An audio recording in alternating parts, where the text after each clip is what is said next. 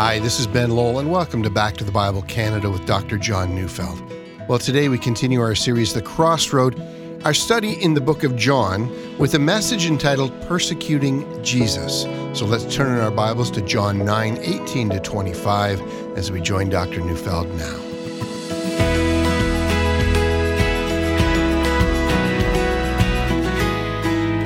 I've often spoken with people who are, well, they're confused about this matter of the persecution of Christians. I mean, why would anyone persecute Christians? I mean, after all, if they're obedient and faithful Christians, well, they're called to submit to the governing authorities.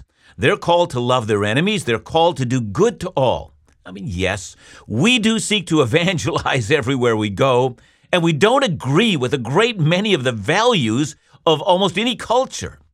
But we are taught to live peaceful and quiet lives, seeking to bless and not to curse. I mean, why would anyone persecute that?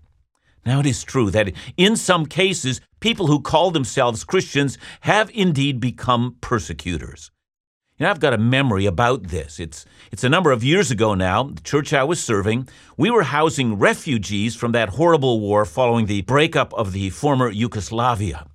We picked up some Bosnian refugees from the airport and we were transporting them to our church building where we would hand out clothing and then there we would connect people together with sponsoring families. Well, these were Muslim refugees and they had survived a slaughter from the Serbs. These Serbs had called themselves Christians. And when the group, that is, our church people and the refugees, pulled up in the parking lot, the Bosnian refugees saw the cross on our building and some of them cried out in fear because they were afraid of the cross and they believed that we had brought them there to kill them. And eventually, what ensued was a great deal of confusion. I mean, how could we who showed love to them have the same symbol as those butchers back home?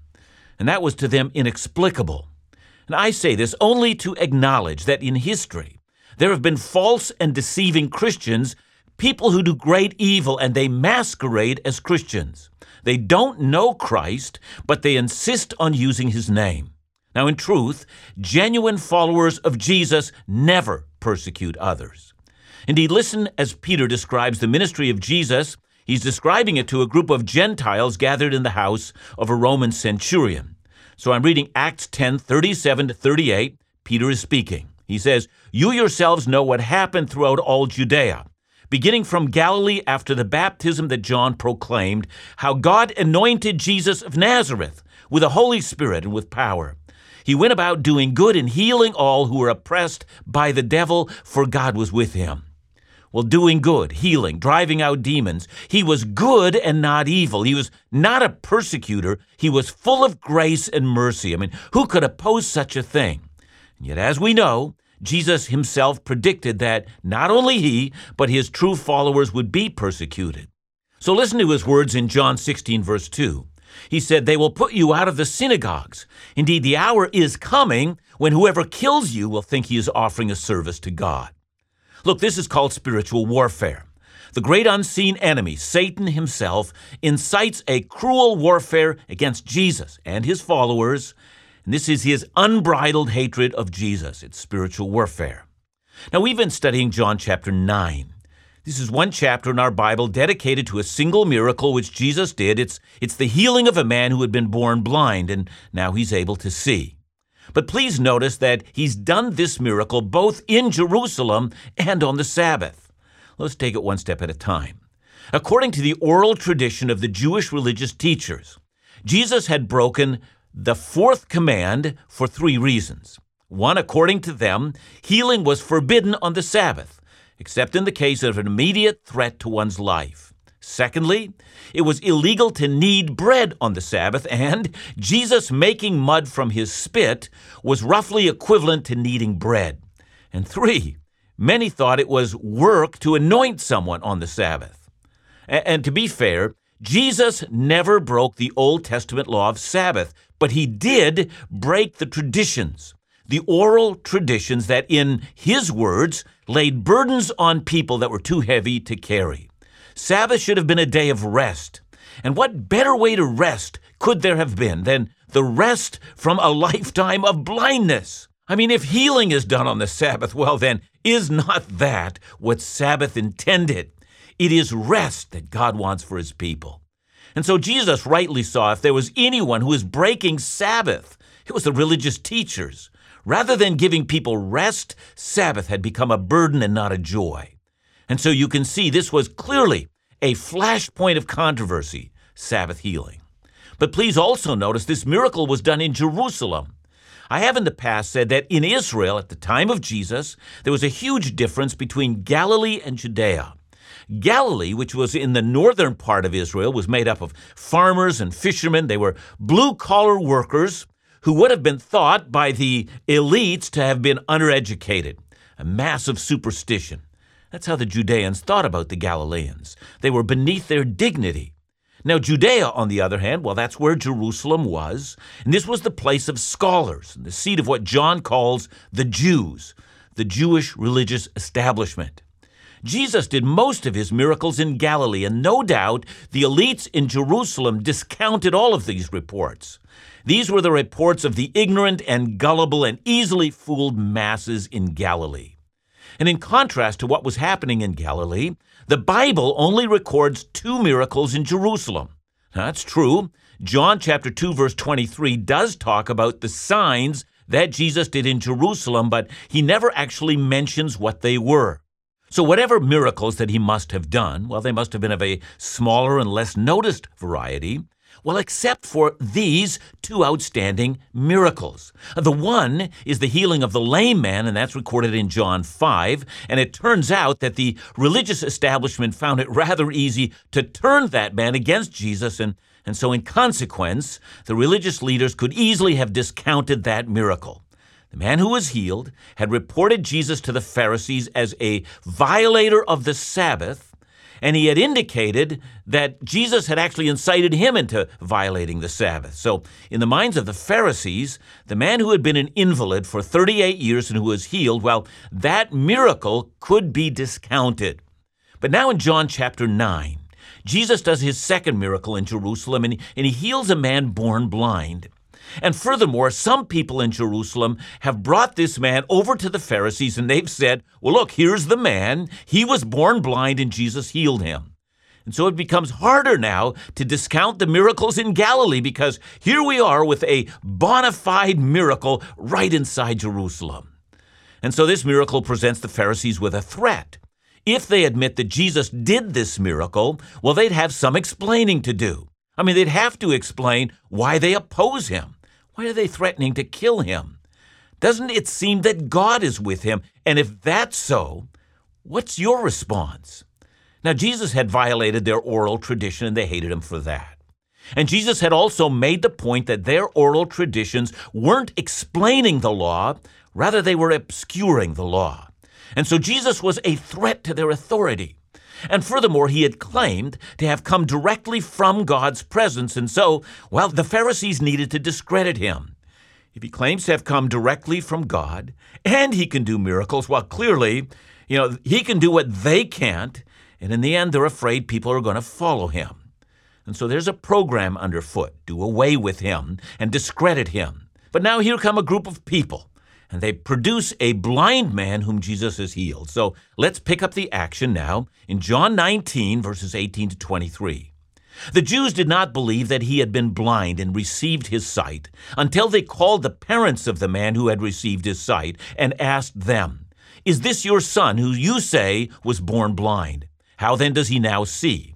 His parents answered, We know that this is our son and that he was born blind, but how he now sees, we do not know nor do we know who opened his eyes. Ask him, he is of age, he will speak for himself. His parents said these things because they feared the Jews, for the Jews had already agreed that if anyone should confess Jesus to be the Christ, he was to be put out of the synagogue. Therefore, his parents said, He is of age, ask him. Now, please, as I've said before, please bear in mind when John uses the phrase the Jews, he means the Jewish religious establishment. And now that the regular people from Jerusalem have brought this man to the Jews, they must discredit this account. Their, their authority depends on showing Jesus to be an impostor. And so they set out to look for a weakness in the story. Well, how do they do that? Well, first, is it actually true that this man was blind from birth. Are you sure about that? That's why the parents of this man are brought in, and the parents do confirm it. Yep, this is our son, and yes, he was born blind and he now sees. That's undeniable. And so it's going to be very difficult to deny a miracle.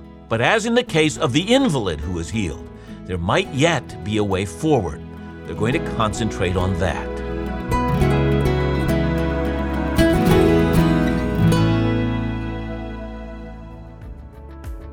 Heidi wrote in to say, I discovered your program last summer, and since then, well, I've learned so much from the expository teaching of the Bible. Well, thanks, Heidi. You know, it's hearing the stories of friends like you that assures us that the Bible teaching program is making a difference. If you believe in the importance of sharing the Word of God across our nation, perhaps you'd consider offering a financial gift to support Back to the Bible Canada this month, or consider becoming a monthly partner. Your regular gift ensures that the daily Bible teaching program is heard in your community and right across the country. Your gift of any amount allows the Word of God to reach those searching for truth. To send a one time gift or to become a monthly partner, call us today at 1 800 663 2425 or visit us at backtothebible.ca. That's 1 800 663 2425 or visit backtothebible.ca.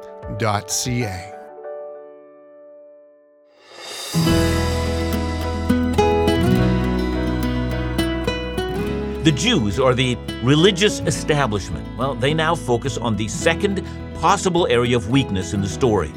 How does it come about that he now sees? That is, are you positive that it was Jesus who healed him? Perhaps it was God who did it, and Jesus is now taking credit for it.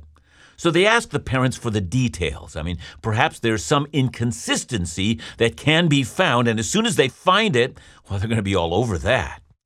At this point, the parents show weakness. We don't have any idea as to how he sees it. See, they're afraid of the Pharisees, and they want none of this conversation. You know, if that meant that they're going to leave their son in the lurch to these powerful men, well, so be it. They're going to save their own skin. They don't know how he got healed. That's what they say. Now, that most likely is a lie.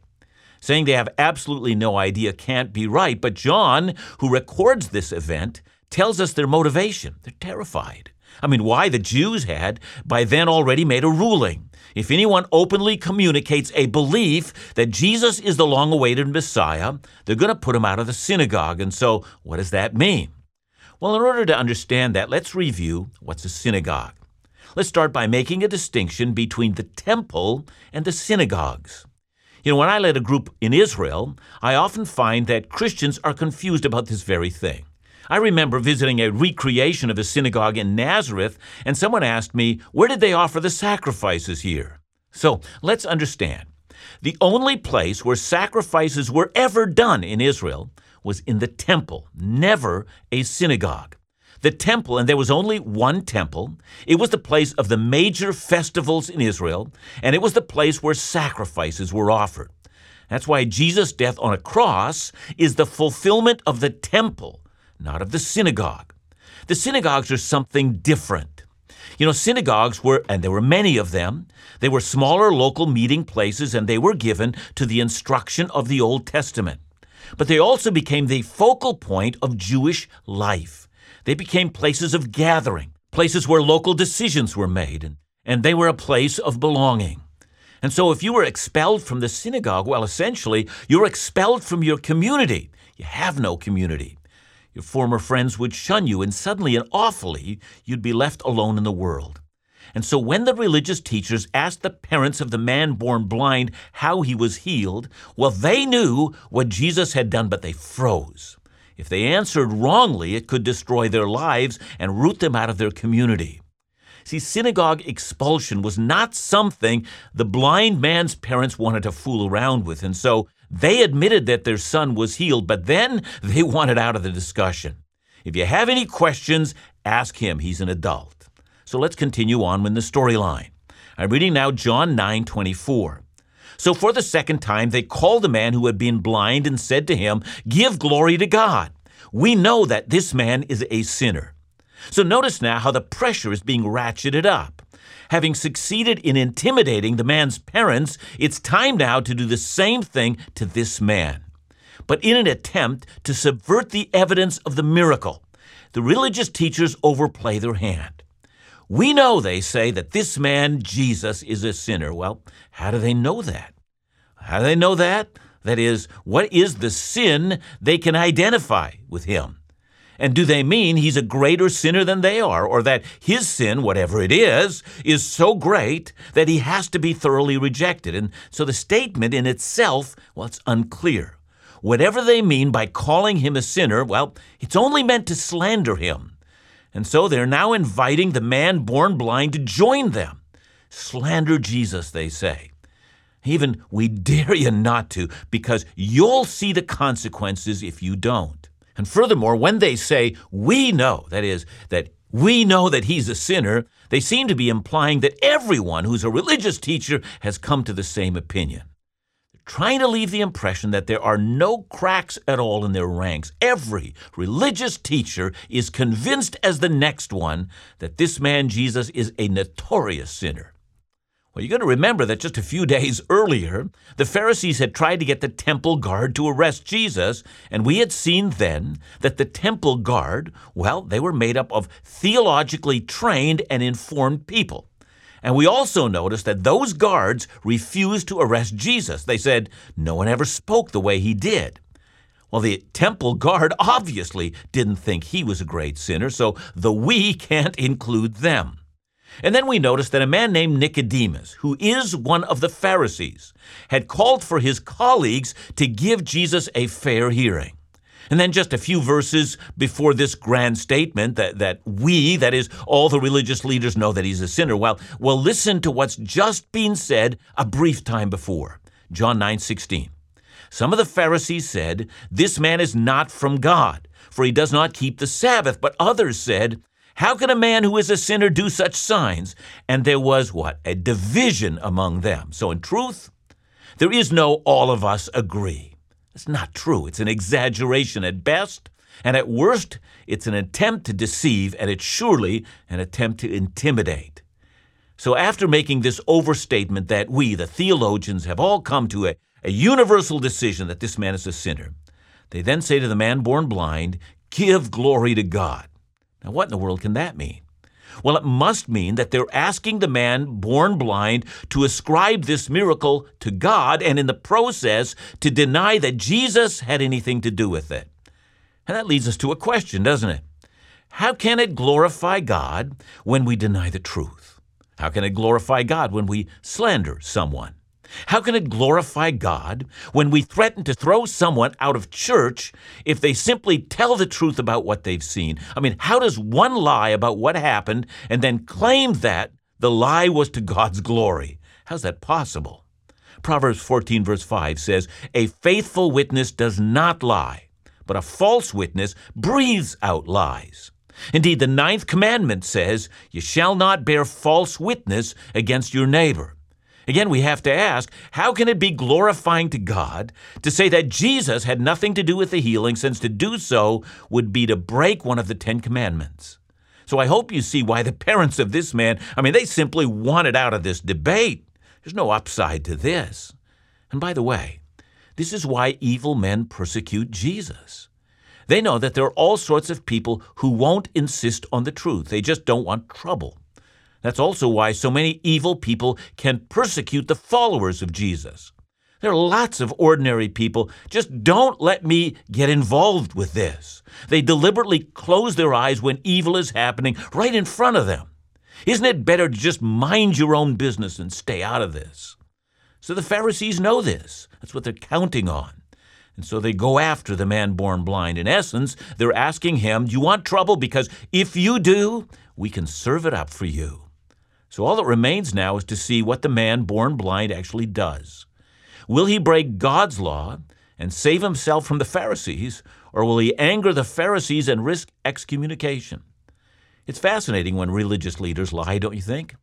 Normally, what's at stake in those moments is the danger that they perceive. They don't want to lose power. But Jesus has put them in a bind. He has accused them of being, well, way back in chapter 8, he accused them of not having God as their father. Rather, he said, You are of your father, the devil. So here's Jesus. He's condemning the evil of the Pharisees, and at the same time, he's doing outstanding miracles that are hard to deny. That's why they persecute him. So let's go to verse 25. So the man born blind is answering. He says, Whether he is a sinner, I do not know. One thing I do know, that though I was blind, now I see. So notice the man born blind. I know I can't answer all your religious debates, he says, but you will not get me to lie. It is that man Jesus who made me see, and all your subtle arguments will never erase that one thing. So that's why Jesus is being persecuted even to this day. And that's why his followers are also persecuted. His followers will never deny what Jesus has done.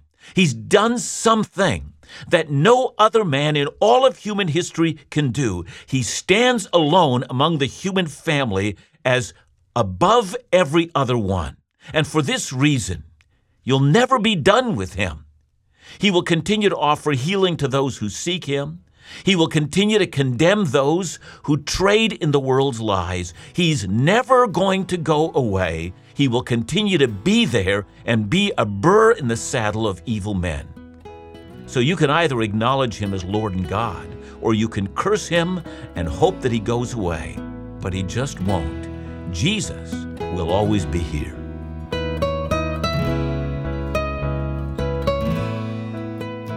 John, persecution is, a tough issue. And, uh, you know, we always pray for those people that are being persecuted, but it really is part of our future as God's people. Yeah, it sure is. Uh, ben, two questions there I, see, I hear. And, and the first one is uh, should we be praying for the persecuted? And yes, we should pray that God will give them strength and sustain them. Um, and uh, we should also be praying for the end of persecution for all sorts of reasons.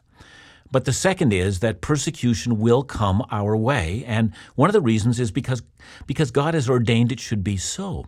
Uh, we are called upon to identify fully with Jesus, both in his death and in his resurrection. So, uh, if we are to reign with him, we will also need to die with him. And so, this is the calling of every single believer.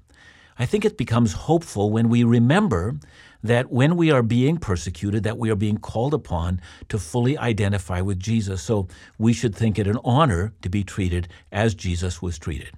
Thanks so much, John. And remember to join us again tomorrow as we continue our series, The Crossroad, right here on Back to the Bible Canada, where we teach the Bible.